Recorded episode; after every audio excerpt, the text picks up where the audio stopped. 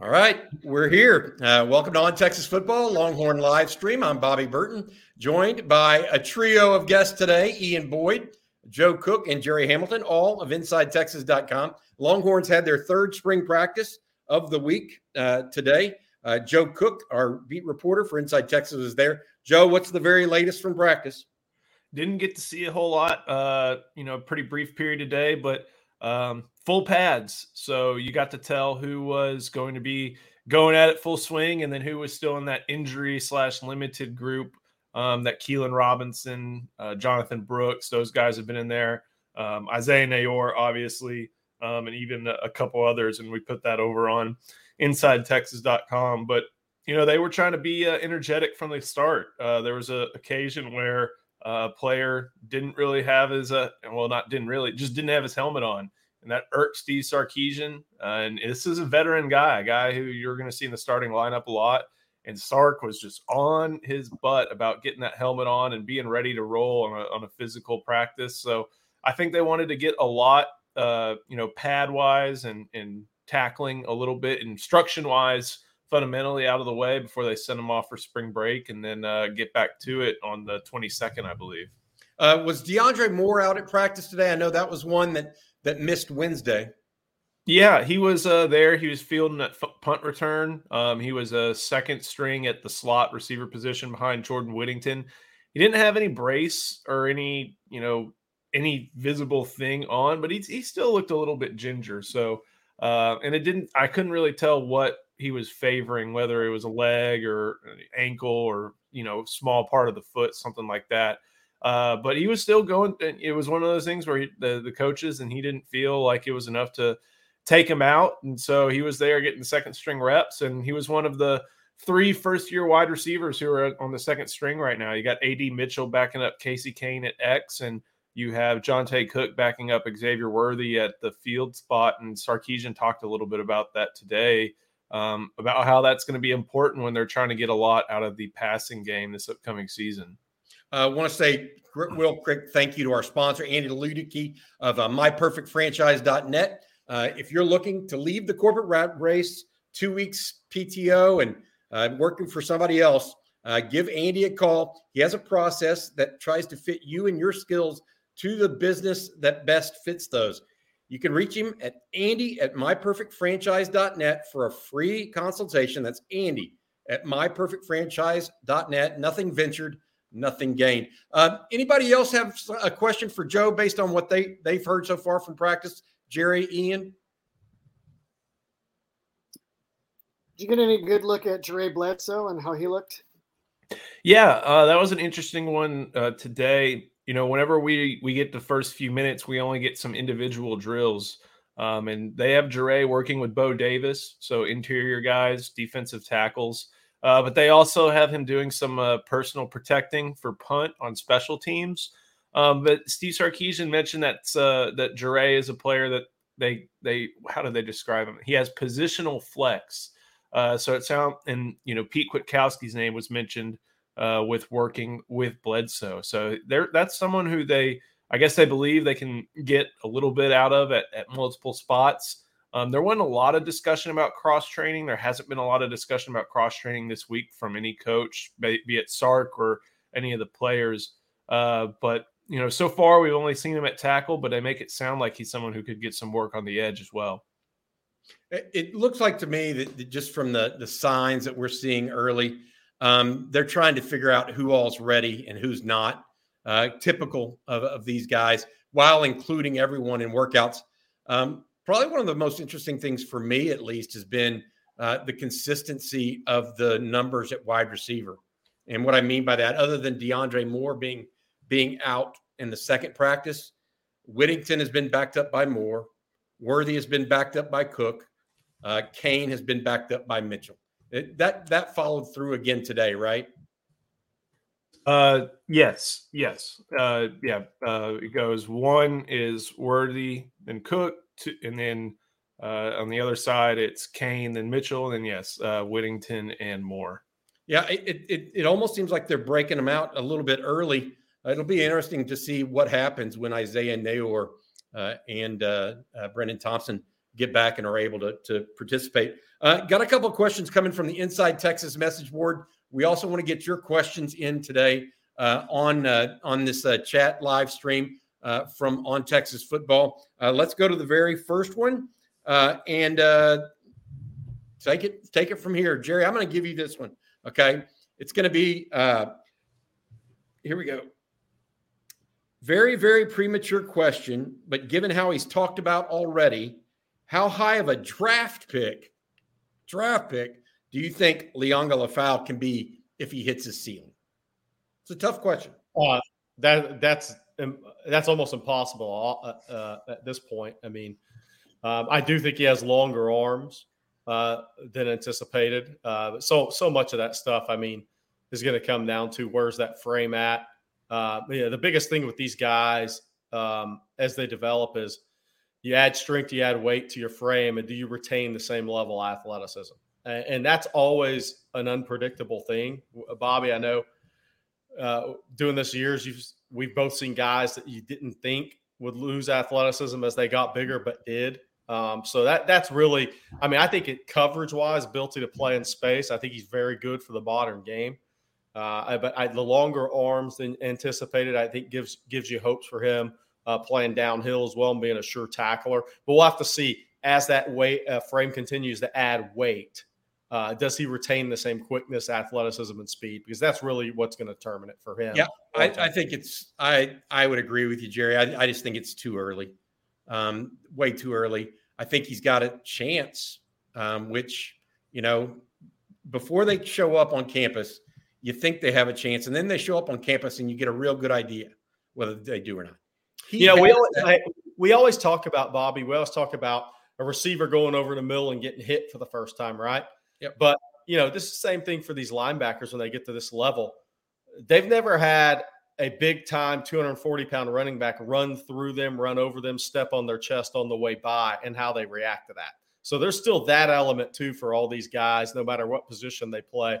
The physicality goes up a notch, and then they got to get their butt kicked a couple of times, see how they respond to that physicality.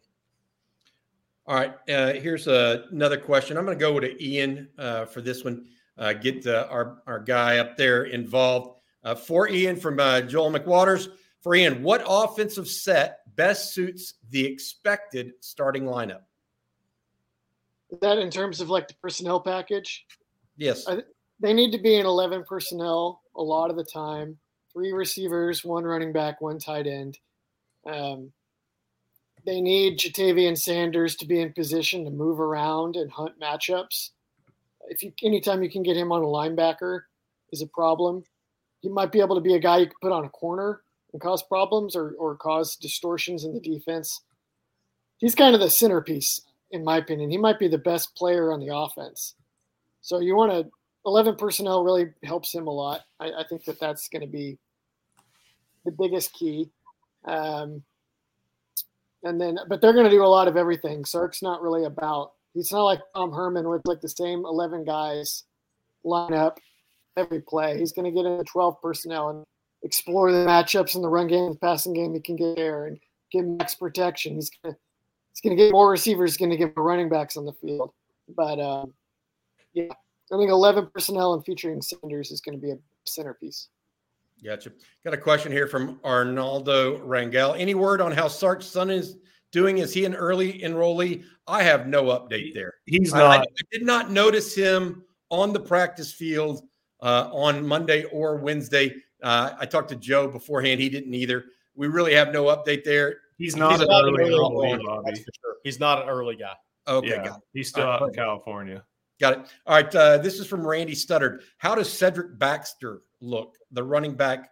Uh, I watched him twice. Joe, you've seen him three times. Jerry, twice. I'll let you go to this one, uh, Jerry. Yeah, I think uh, it, it, pretty much the same guy I saw in high school. Um, I think he's going to look so different physically in August. He hadn't had enough time in the offseason uh, yet, but he's. I, I expect the guy to be six one, two twenty-five-ish uh, around August, maybe lose some weight through two-a-days. Uh, but he looks really good, uh, route running. And, uh, you know, that's not a surprise for those that saw Cedric Baxter. I, you know, he's really good when he sticks his right foot in the ground and creates separation going left. I mean, not that he's not good sticking his left foot and going right, but he's really got a little juice when he sticks that right foot in the ground and comes out of a break going left. But he caught the ball in a traffic situation, contested situation, I think against Lafau and running back linebacker uh, drills Wednesday. Uh, just really fought through him, took the ball out of his hands, uh, held the ball, cradled it when he went to the ground. So he gets a lot of praise from uh, Tashard Choice and drill work. Thing to know about Cedric Baxter, he's a really mature football guy. I mean, he's serious about football. He sees football. He, he said it in interviews. He's very frank about it as a way to better his family's life. Um, and, you know, the one story I always will tell uh, people about Baxter, because it just stuck with me at the time, and I think it's going to carry over to how he adapts to the college game, is he was hurt at Edgewater during the season. He had a little bit of a hamstring injury. And the, uh, the day I was there for practice, instead of sitting on the sidelines, he was in the huddle every play. He was helping the backup running back every play. He was communicating with his coaches, with his teammates every play. He's got some of that. Football's really serious about him. He wants to be a leader. He wants to be a voice. He checks all the boxes. Now it's just going to come down to, you know, those coals are going to pinch, things we haven't seen yet, uh, and, and how that vision is when those holes start pinching a lot quicker than the high school game. And uh, does that contact balance remain the same as in high school? I think it will. Joe, I want to ask you, because you saw him again today, your third day. What are your overall thoughts of the young man from Orlando? Yeah, I mean, he's he's a big, impressive presence. I think uh, a lot of what Jerry said uh, holds up. I don't think there's any physical questions with him, whether it be, um, you know, running, just running the football, hanging onto the ball, running routes, anything like that. Uh, the big question with with Baxter is, if you go back and watch his film at Edgewater, there's a guy pulling, there's an offensive lineman pulling on basically every run. Uh, those are, are gap schemes, uh, as they're called. Um, and Steve Sarkisian runs some of those, uh, but he also runs some zone schemes. And maybe uh, Edgewater did this uh, sparingly, but there are very few examples of it during his film. Uh, so running behind zone schemes is going to be the thing that uh, he's going to have to work on most. We don't get to see a ton of that. A lot of the, the drills we see him go through are are on air. Uh, but I mean, he, he looks like a five-star physical talent. And I think that was a big reason why he had his rating. Obviously he can run the football through, through the offensive line pretty well. Uh, for him, it's just going to be adjusting to zone schemes and being able to read, you know, the backsides of offensive linemen and using that information to point them where to go and hit the right hole. Speaking with uh, Joe Cook, Jerry Hamilton, and Ian Boyd of Inside Texas dot com. We're taking your questions, so please get them in uh, for us if you don't mind. Uh, we would appreciate it. We'll uh, be answering them uh, as quickly as possible. Uh, just put them in the queue, and, and we'll get going. Uh, let's go back to you real quick, Ian. Uh, this is an interesting one. To compete for a Big twelve championship or playoff spot, is the Longhorns' talent and depth at O-line, wide receiver, and quarterback enough to make up for weaker, more inexperienced positions on the team? I just want to say this. They're still young at O-line and quarterback. So even though they're talented, they are very young there, in my opinion. Yeah, that's uh, – they definitely have the talent at quarterback and receiver. That's not a question. Do they have the experience at quarterback in particular? That's going to be the big one. How far has Quinn Ewers come from last year? And then should something happen to him? What's up with Malik Murphy? Is that guy is that guy going to be in the picture? And is Arch how you know is Arch Manning really going to be a Big twelve title contender level of freshman phenom?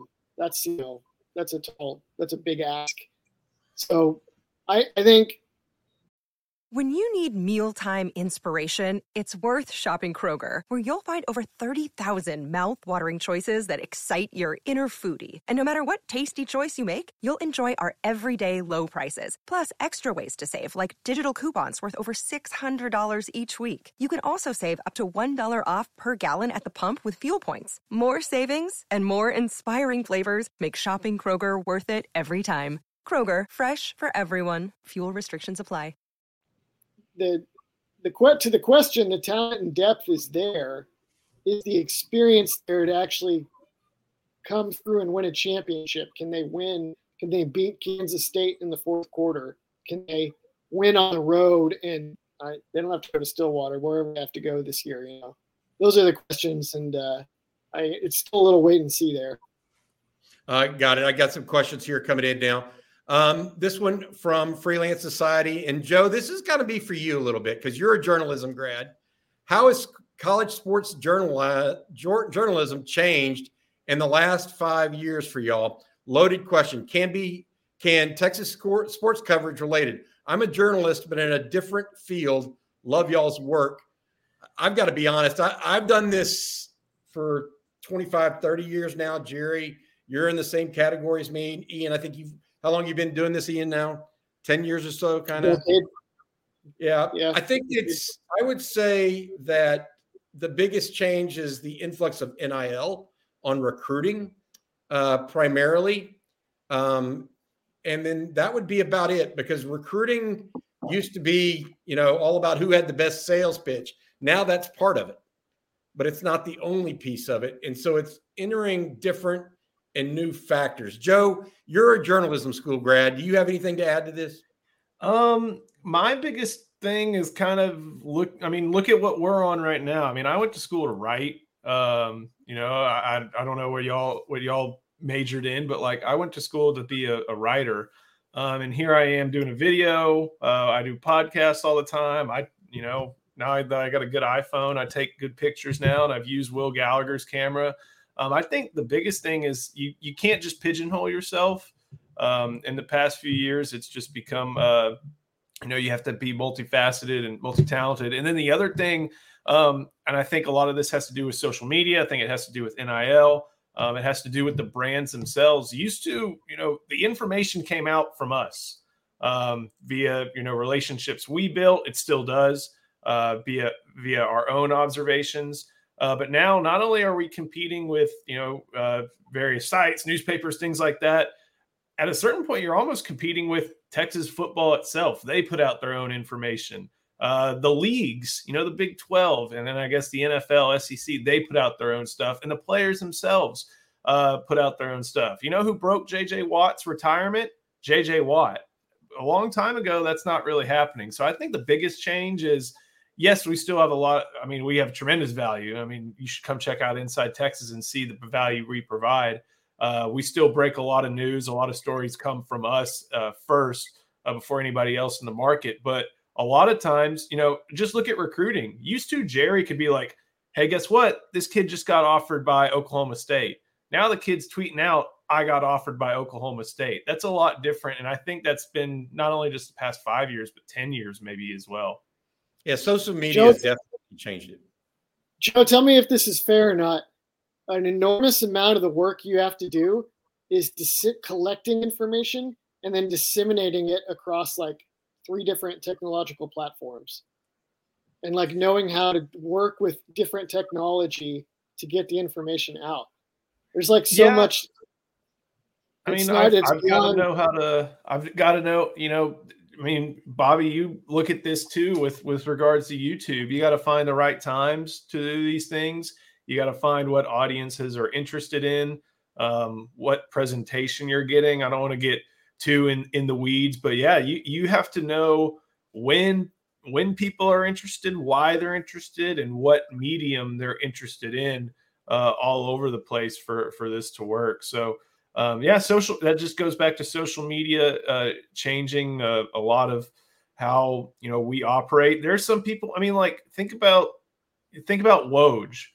Woj. I don't know how many clicks he produces for E S P N, but he produces a ton of attention for E S P N just because he's the first one out there saying that K D got traded to uh, Phoenix or something like that. That's another way social media Uh, has made a big change. You know, me with the transfer portal, I, I when I get told about portal information, I try to include uh, links as much as possible, but I'm trying to let people know that, hey, come to us, come to Inside Texas, uh, because we're going to have that information first or very or as close to first as possible when it comes to transfer portal. On three's done that as well. So, um, of course, being being accurate is number one, being as fast and as accurate as possible Uh, is right there behind it, but you got to know when, how, where, and why people are viewing uh, various stories. I, I would add this. Uh, I would add this, and then we'll move on. Thanks for the, the super chat, Freelance Society.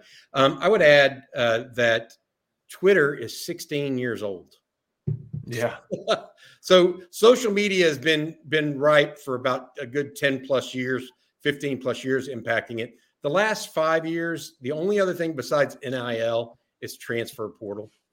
Um, I, I think that's those are the those are the two things that have uh, changed college sports re- reporting uh, in my day and age. Um, Jerry, I'm gonna give this one to you. How long does A D Mitchell sit behind Casey Kane? Well, when the season starts, he won't be uh, in spring practice until he starts catching the ball consistently. Yeah. I mean, I, I, he had too many drops Wednesday.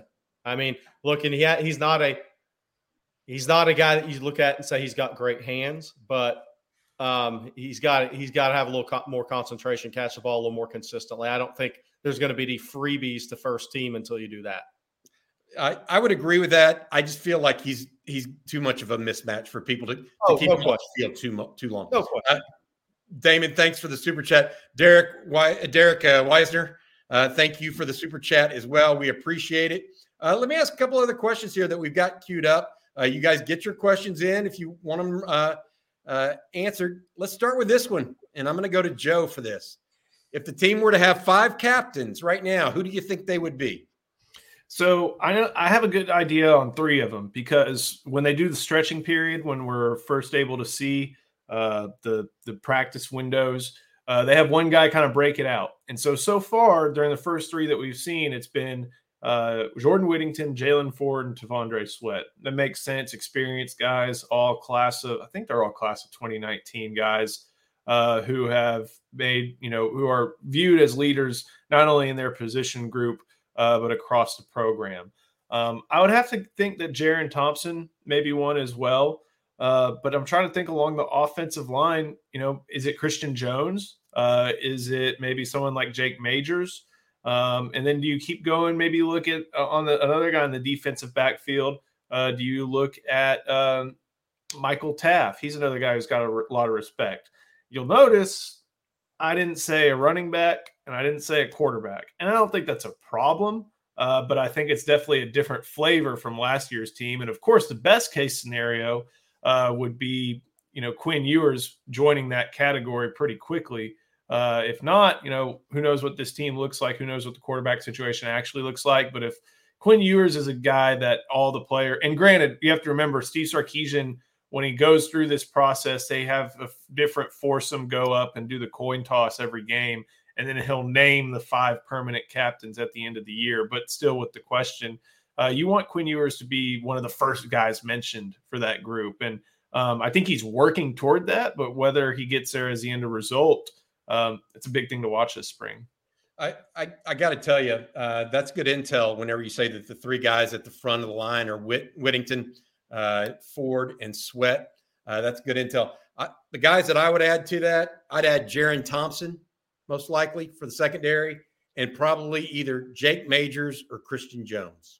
Uh, both seniors. I know no Majors has a redshirt year uh, typically, but uh, those guys, Jerry or Ian, you guys have anybody you think would you'd want to add? J T Sanders. um, why, why do you? Why do you? I, so J T, I think he, he can be a. So this is a good question. You don't have to be a team captain to be a vocal leader. Isn't he more of that vocal leader than he is a team captain because of his age more than anything? He's a third-year so what's player. A, yeah, what's a team cap? Is team captain have responsibilities for organizing the team? I don't know if Sanders fits into that realm. It sounds like maybe not. But in terms of like firing guys up on the field and making sure guys are focused, ready to go, it seems like Sanders is up there. I know that he was vocal a year ago as he grew in confidence, and he's done a lot of the little things. You know, he went from when he arrived on campus, they had him off to the side practicing blocking on a walk-on, you know, and it was like, this guy's got ways to go, to last year for the best tight ends in the country and certainly not a bad blocker. So yeah, he's, he's put in the work. I, I think he's up there. All right. I think, I think it's interesting because the portal kind of changes all that now. I'll go and answer the next question. I don't think so, but um, um, but but he's got great hands. Um, but I- I'll say this: where it's changed is the portal. Like Quinn came in last year, he's not in a leadership role. right? Now he's a first year, he was a first year starter in a quarterback competition. And so now he's got to be a leader. Jalen Catalon is a freaking All-American.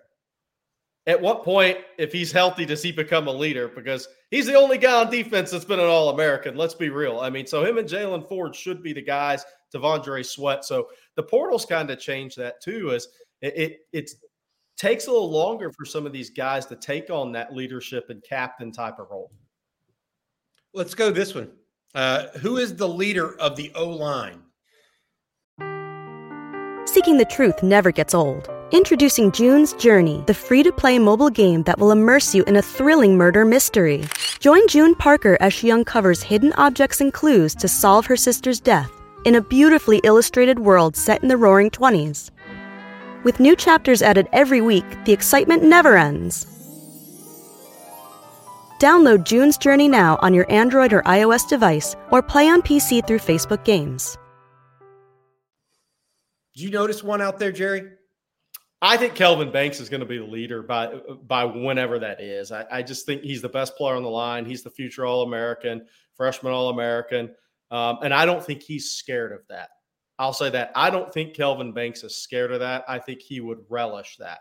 Uh, and I, that's a major thing. So, uh, you know, you look at three guys, your center, your left tackle, your right tackle. Um, it's going to be one of those three guys on this team. Um, you know, you would say Jake Majors is the center. Christian Jones is the longest tenured player. Kelvin Banks is the best. So uh, I, I wouldn't be shocked if Bel- Banks doesn't become that uh, as the season moves along. Got it. Um Let's see here. Got a couple of other questions. Joe, uh, is there really a Q B competition considering Ewers has had, has a spring, a season, and bo- a bowl, and now a spring ahead of Arch and others? Well, I can check with Adam Schefter. Uh, I don't know if there's a specific quarterback competition. I just think that when Steve Sarkisian said every position is open to competition, I think he really means every position is open to competition. But I, I think that the question kind of is very – it gives a lot of evidence as to why Quinn Ewers probably has a leg up in this whole process. And, you know, Arch – a lot of what we're thinking about Arch, we were kind of thinking about Quinn last year. Oh, he's got all this talent. Oh, he comes in with all this accolades. And, you know, they are different players, but – Um, some of it is definitely uh, the, the reason this becomes a question is because the Arch is that good. Uh, but he's also, you have to admit a little bit, he is the shiny new toy uh, that that's, you know, in this room. So um, I don't think it's, I, I think when, when Steve Sarkisian said every position's open to competition, he was being genuine when he said that. Uh, but I, I do find it, you know, I, I feel like Quinn Ewers has a, a leg up enough and has made en- enough strides and will continue to make enough strides to where it, if there is a competition at this point, he's probably leading it. And we see that with, you know, him being the first guy out there every time. Uh, all right. Speaking with my friends here, Jerry Hamilton, Ian Boyd. I, I think, I think we need to note something. Like these coaches, they're, they are always going to say everything's a competition, right? That's, what they need. This isn't pro, this isn't pro sports, right? It almost is, but it's not. Um, we're getting closer, but it's not. So they look, everybody's competing. Well, Jaylon Ford technically is competing. I mean, Jet yeah. Bush competing with him? Not really, but everything's a competition. I think that's important for the fans to understand. That's what I, these coaches want it to be in the spring. They want everybody to be pushed. They want everybody to feel like they're in a competition. Uh, well, I hope that's your dog's name, Uri. No questions here. Thanks, guys, for all that you do at Inside Texas. Hook 'em horns. Thank you back. Uh, we appreciate it very much. Uh, thanks uh, for listening in to our Longhorn live stream every Friday at one o'clock. Uh, I also want to say thank you to our sponsor. Uh, his name is Andy Ludicky at my perfect franchise dot net. Uh, are you looking to leave the corporate rat race, two weeks P T O, and have to uh, deal with other people's stuff, or do you want to make your own mark? Uh, if so, and you have the capability and desire uh, to be your own business owner, give Andy a shout. Andy at my perfect franchise dot net. That's Andy at my perfect franchise dot net. Good friend of the program. Uh, we appreciate him uh, greatly. Uh, now it is time for our weekly uh, trivia question. Uh, we're going to go with it. It's a tri- weekly trivia questions brought to you by Last Stand Hats, last stand hats dot com. Use the promo code, code Bobby ten uh, to get them. Uh, we do not have a free giveaway today. However, I do want to see who gets the question right first. All right, here we go. And we'll see if Joe and, and Ian and Jerry know this. Bijan Robinson won the Doak Walker Award and was awarded it last week officially. He actually won it back in December. Well, prior to Bijan, who was the last Texas footballer to win a national award? Last Texas footballer to win a national annual award. I think I know who it is because it's one of my favorite players, and I think it's one of Ian's favorite players too. Uh, isn't it Michael Dixon winning the Ray Guy Award? It's got to be it. What, who is it? Michael Dixon winning the Ray Guy Award. Uh, you know what? I believe you would be right because he comes after Dante um, Dante Foreman. Foreman. Yep. So That's you right. would be right. I was going to Foreman, and then uh, – As soon as, as soon as Joe started talking, I realized he had to be right. It's got to be. Yes, he is. Um, all right. So Foreman was in nineteen, uh, or excuse me, twenty sixteen uh, for the um, Foreman was twenty sixteen, and uh, uh, what's uh, Michael Dixon was twenty seventeen. Uh, so it is none other than Michael Dixon. Uh, I thought it was going to be a little bit of a uh, surprise question for you guys. Congrats to Michael Gosnell uh, for getting that first. Uh, everybody, I kind of led them into it with the whole uh, with the whole idea uh, being uh, that it was a running back with uh, Bijan. Uh, I do want to say Bobby. once again, thanks to last stand hats dot com. Well, hey, did somebody get that? Did somebody get that right, Bobby? Yeah, Mike Gosnell. Okay, because I was going to throw out who was the first Dratty Trophy winner in Texas history. If we need another question, was that one of the Ocho brothers by chance? He was second. Oh, okay, Dallas uh, Griffin. Oh, Dallas Griffin. Oh, the, yeah, the Campbell Award, right? I thought that's what it was. The academic right. Heisman, no matter what you want to call it. Yeah. You could right, argue let's that. To, let's go back to this, argue. guys. Guys, let's go back to this. I want to get on. Stay on. Stay on schedule here. This isn't a free for all. I'm. I'm. I'm uh, herding the cats here. All right. From Justin Yarbrough, will the freshmen have more of an impact this year? And what's been most surprising this spring? I do not think they'll have more of an impact this year. Uh, I think that uh, what I would say is that there's just – look, when you have two starters on the offensive line like they did last year, that's that that's big. Um, I feel like they are as talented, if not more talented, though, than the previous year's group. Um, and I don't know how to say that, put that into words other than just – exactly what I said. Uh, a little lighter on the on the defensive line, or excuse me, on the line. But overall, uh, look, I think one of the linebackers could start. Uh, I think it's possible uh, that the, the running back ends up being a co-starter of sorts with Jonathan Brooks.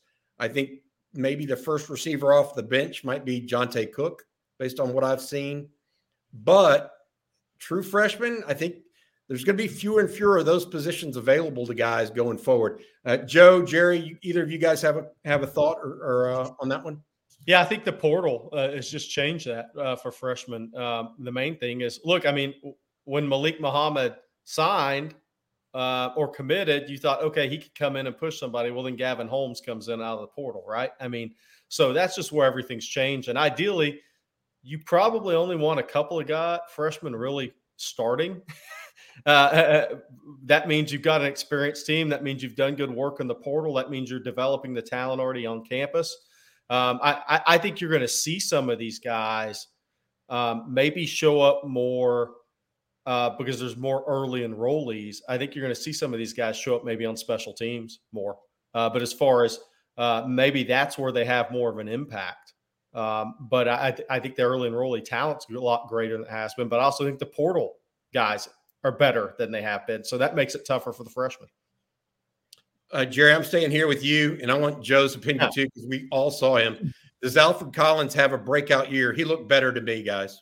Uh, he looks better physically, but, I mean, let's be real. Only Alfred can answer this question right now. Alfred should – I mean, Alfred came out of high school. Name name on, on name the guys that Nick Saban really coveted that are on the Texas defense. And, and he, outside of him, I'm not sure who it really is now, Malik Muhammad, um, but there aren't many. And he came out of high school as a guy that everybody wanted. Um, he, he has elite ability, uh, but he has to be the one to answer that question. Uh, but I can tell you this, if he has a breakout year, he'll end up being getting a third, fourth round type of draft grade. He's that, he's that level player. Joe, this, this one's for you, bud. Uh, I continue to think the T E position needs his ability. He's referencing Juan Davis because he mentioned him in a, in a previous note. Is there any inside information how Coach Banks views him in the T E scheme depth chart? I mean, he's running third and fourth team right now. I, I don't think that he's in the current, you know, immediate plans for the Longhorns right now, even even though he's on scholarship. Your thoughts? Always good to hear from David Williams. Um You know, if they needed his ability, then he needs to be higher up on that depth chart. And he's behind a guy who's a walk-on right now, I think, in, in Patrick Bayouth. Um, he's someone, you know, who is going to be an, a player on a lot of different special teams. He's been a player on several different special teams. Uh, but he was always someone who kind of was that in-between, you know, almost little Jordan Humphrey type role, like someone who has got tight end size, but you may use a receiver. And I don't know if he's taken to blocking as well as he's needed to um, in order to, to move up the depth chart. That's why he's been pretty down on the depth chart during Steve Sarkisian's time at Texas. So uh, he's got two tough ones to, to crack at the top. Of course, Ja'Tavion Sanders is the all-around tight end.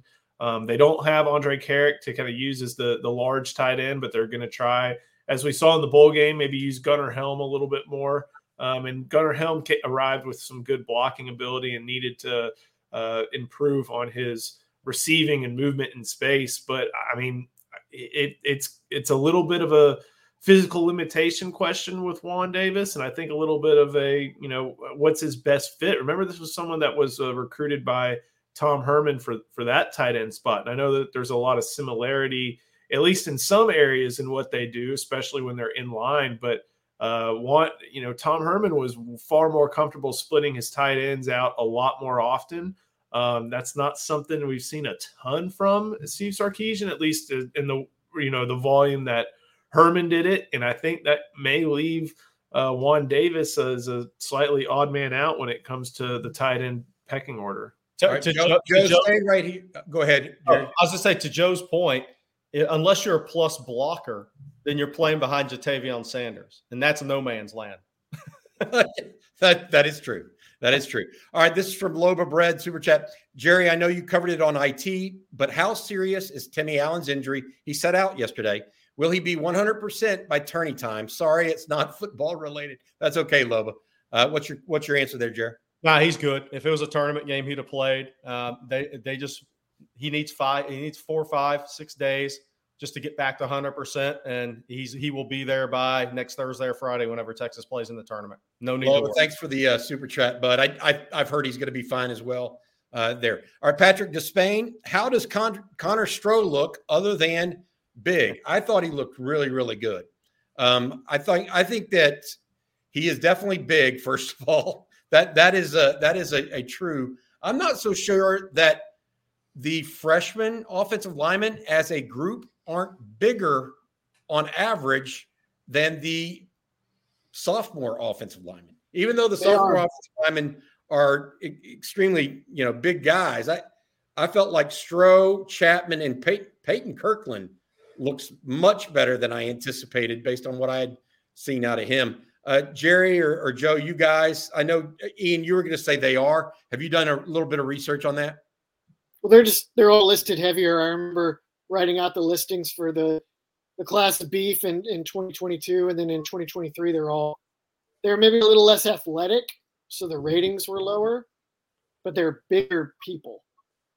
Just almost, there's like three or four, four, four of them at least that were listed at at least like three hundred forty pounds. Yeah, I think that makes sense. Thanks again, Patrick, for uh, the uh, super chat. And, and I, I like Connor Stroh. On Connor Stroh, I think he's mature, and I think he processes, and that's going to give him a chance to out- play above his athletic ability, as Ian said. Here's one for, for all of us: Is this the group of cor- is this group of corners from Miguel Gonzalez? Is this group of corners the best the team has had in several years? With the addition of Gavin Holmes, I say yes. Any, any uh, anybody want to take the opposite of me on that? twenty seventeen and twenty eighteen were pretty up there. They had, uh, for a while in seventeen, it was Holton Hill and Chris Boyd. Uh, twenty eighteen with Devontae Davis backing up. And then Devontae Davis and Chris Boyd in twenty eighteen. Um, Boyd kind of, I, I would say he hit his potential a little stronger in the N F L than he did at Texas. But he was pretty good at Texas. And Hill was very good at Texas when he played. And Davis was very solid. So I don't know. I mean, I don't know if they have anybody as good as Boyd, for instance. Well, we'll see. I think maybe Brooks or Holmes could get there this season. But we haven't seen it yet. So, Jerry, what do you – I see Jerry's got something here. Yeah, I, I think I think what's interesting is I think this is a more versatile group. Maybe, a, um, you know, Chris Boyd was pretty limited if you talk to his former high school staff. Um, Holton Hill had issues. Um, obviously, Devontae Davis had his strengths and his weaknesses. I think this may be a little more of a versatile group with different body types, different skill sets, and maybe that makes them better at the end of the day. But a lot of this question is going to be answered by – how good is Terrence Brooks as a sophomore? Because he has the highest N F L ceiling of these guys. And how good is uh, Gavin Holmes? I mean, uh, he, we we think he's really good. I think you know what you're going to get from Ryan Watts. And I think Malik Muhammad's a talented freshman. But I think this question will be answered by Terrence Brooks, freshman to sophomore year, and Gavin Holmes, uh, second to third year. Let me ask y'all this. Any chance that Ryan Watts is the man, odd man out? At, at corner instead of being at Terrence Brooks or Gavin Holmes fighting over one spot. I, I, I, I I'm not putting it past that. I, I think that from what I saw, those guys, both those guys all have a chance. Go ahead, Joe. I, I think we've been trying to move Ryan Watts to safety since he was in high school, but he's never given us a reason to move him to safety because of how well he's played at corner. I'm not trying to move him. I just right. think, I think Brooks, Brooks and Holmes might be better. Potentially, because they're a little they, bit different. They might be better. They may just go. They may just have three starters because I think Brooks can play either position. So you can get all three of them. You know, fifty snaps a game easy. Okay. All right. Good stuff. Thanks for the question, Miguel. Uh, we appreciate you guys. Please get some uh, questions in if you get a chance. Uh, by the way, uh, all you have to do is drop them in the comment box, and we'll try to get to them as quickly as possible. Uh, we're going to go down the list here, and this is going to be rapid fire. I'm talking to Joe Cook, uh, Ian Boyd, and Jerry Hamilton. I'm Bobby Burton, and we're all from Inside Texas dot com. Uh, from Eric Davis, would love to hear from each mod. Who is your one candidate to break out this year? And guess what? I just said Terrence Brooks. Joe, your turn. Um, what's our criteria here? We got a, a guy who started or like – It's it's however you want to define it, bud.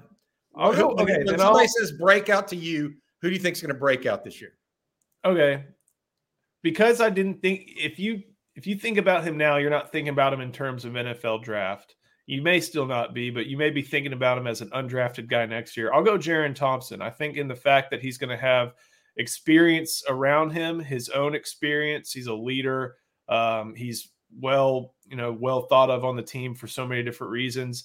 He had his hands on a lot of different footballs last year, but he only wrangled it in, I think, a couple times. I think if he's able to continue to do that and maybe even potentially at that field spot, uh, you know, be able to continue to play like that, um, track balls, deep balls a little bit. Uh, I think that he may be someone who racks up a couple more interceptions and, and has another solid year. Um, I, I think I would classify that as a as a breakout because he's probably not a name that a lot of fans of Big twelve football are, are really cognizant of. I'll go. So I went with Terrence Brooks. You're going with Jerrin Thompson. Ian, where are you going, bud? I'm going to go David Benda because I think there's a good chance that he is a quality starter who ends up with ninety tackles, maybe a couple sacks. Uh, and right now, I mean, up until very recently, all the talk has been, you know, five-star Anthony Hill, Jaylon Ford, Leonga Lafau. I think Hill and Hill and Lafau maybe are starters next year, but this year I think uh, Benda has a chance to uh, to have a big year, and that would definitely be a breakout. All right, Terrence Brooks, Jerrin Thompson, David Benda, and Jerry Hamilton, you finish us off. I, I was torn between Neto and John and Jonathan Brooks, but I'm going to go with Brooks um, from a Big twelve and maybe national standpoint. No, I'm not saying Alfred Collins because I can't live in his head any longer. I've tried, and, and I can't. I've got I need two Tylenol every time I try at this point. But um, I'm going to go Jonathan Brooks because I think he's going to be one of the top running backs in the Big twelve, but he still may not even be the best running back on his own team. If Cedric Baxter, depending on how quickly Cedric Baxter picks this Power Five game up, but I think it's going to be Jonathan Brooks because these guys are they're, they're, he could catch it better than people think. I think he showed that in the Alamo Bowl, and I think um, he's going to be a benefactor of more eleven personnel. Okay, all right, Jonathan Brooks, David Benda, Jerrin Thompson, Terrence Brooks. I'm writing that down and, and marking it down. I think March tenth, right? That's what it is today. We're, we're I'm holding y'all to all of that. Uh, super chat from uh, Jordan Bonner. Once healthy, and if he can put on more good weight, could Darian Gillette possibly be a solution at Buck rather than linebacker in the future? Jerry, you go for this one. We're, we're, we're we'd all be completely guessing here because he's never had to learn one position. Um, uh, you know, he, this he was a jack of all trades at high school. Great, great athlete. By the way, looks good. I mean, he's uh, listed at two hundred thirty-one pounds. He was in full pads with the brace on, not going through spring, obviously, but looks really good physically as you as you'd expect. Um, he's a tough one because the learning curve. I mean, that I'm going to be totally guessing here. I think he can carry two hundred fifty, two hundred fifty-five pounds pretty easily on his frame. Um, I think he'd look great doing it. Uh, but look, he's got to learn a position, and I don't think that's going to be the position he learns out of the gate. Um, so I'd be totally guessing. Somebody else may have a different opinion, but the guys play quarterback, wide receiver, safety, linebacker, rushed off the edge. I mean, he kind of did it all in high school, a small school. He's never even concentrated on one position yet. Got it. Um, I want to go with this one. I'll, I'll do this one, guys. Jalen Cat- Catalon from Just a Dude. Jalen Catalon was cleared medically when he transferred here, wasn't he? Did he re-injure his shoulder? He has not re-injured his shoulder. They're just keeping out out of contact for right now. So he's healthy. They they just feel like he knows what he can do, and there's no reason for him to absorb extra hits right now. He may come back during the second um, second part of spring, though. Remember, he gets another week off. That gives him two weeks in pads without having to worry about hitting.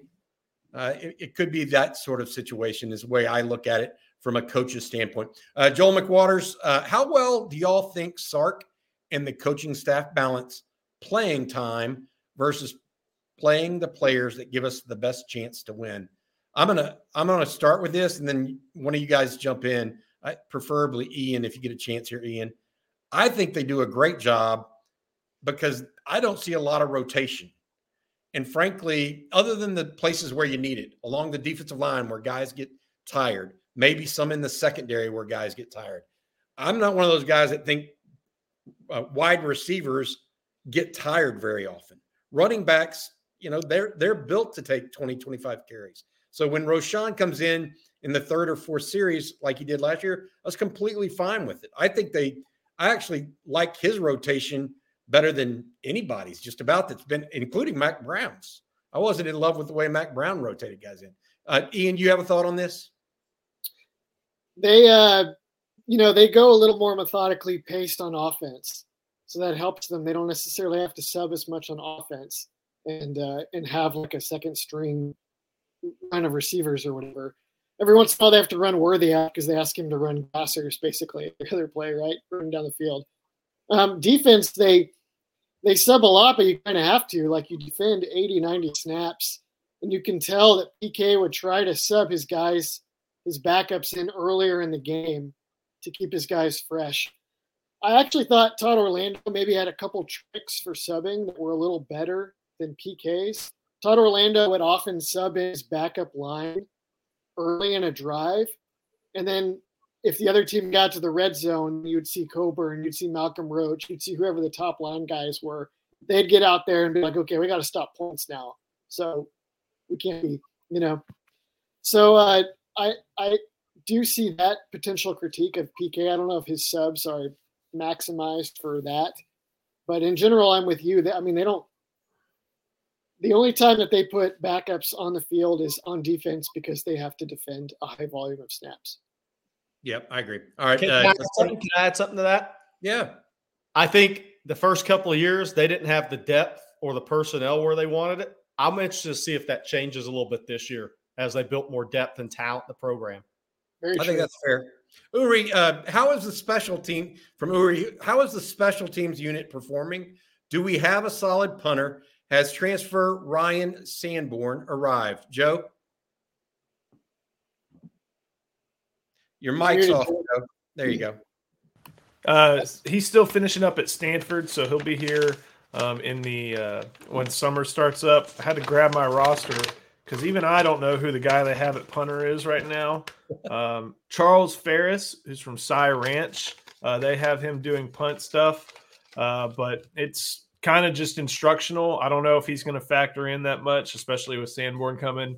Um, and then, of course, you still have Bert Auburn, uh, Will Stone there for the, the kicking duties. So, um, uh, and then, of course, at, at receiver, at, at the uh, return position, you know, we get to see a little bit of special teams, just the punt stuff. Uh, and at re- uh, the returns, you've got Worthy at the top. Uh, he's followed by Jonte Cook, DeAndre Moore, and A D Mitchell. Um, so, I mean, there's only so much to glean. A lot of it is just, hey, this is how we do punt. Better do it like this.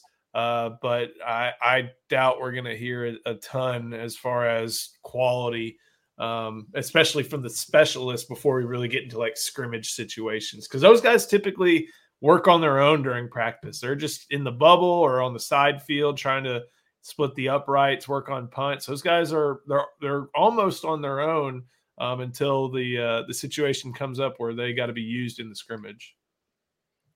I, I would say this, the Gunners, Jaden Blue, you mentioned this, Jaden Blue and Keaton Crawford at this mm-hmm. point as well. Uh, thanks for the question there, Larry. Uh, Casey Lane, who does Ian have as the number one player on his list that needs to, their position switched and why? You can't say Ryan Watts, clearly. The number one guy that needs to move. Uh Well, it seems like they've already done it. They put Jerry Bledsoe at defensive tackle, largely, which um, I didn't. I didn't have that on my board, but when I look at it, that makes a lot of sense because they need tackles from those younger groups. Um, and Bledsoe growing into a tackle would be more valuable than growing into an edge, in my opinion, because the tackles are harder to come by. Um, but oh, okay, here we go. Jaden Blue, I think, needs to be a wide receiver. I don't think he's going to see the field at Texas unless he's a wide receiver. He seems like he's going to be liable to end up having to transfer for playing time, and when he does, he should consider wide receiver because the only thing you ever you hear two things about him consistently, other than that he's fast. One, he doesn't run between the tackles very well. Two, he has exceptional hands catching the ball out of the backfield. What are we doing? That's a wide receiver. That that's fair. Hey, and, and to add to that, the move of Xavier Red, the running back's one that I thought was a great one by this staff. And I don't know if Joe – I mean, obviously he's running fourth team right now. I get it, but that won't last. But I think he's more than a gadget guy. I'll say that right now based on what I've – I think that was a great move for the future for Texas. Do y'all think Arch could play tight end? Well, I thought Ian may go offensive tackle Malik Murphy long term. Cody oh, right. uh, Maybe, maybe okay. tight end first. I don't know if you can play anywhere with bad feet. You got to get your feet better. Oh, yeah, that, that's a sad deal. He's got to he's got to get back in it. Um, all right, hold on a second. I want to say thank you to our sponsor one last time. Uh, that is Andy Ludicky of uh, the My Perfect Franchise dot net. Uh, My Perfect Franchise.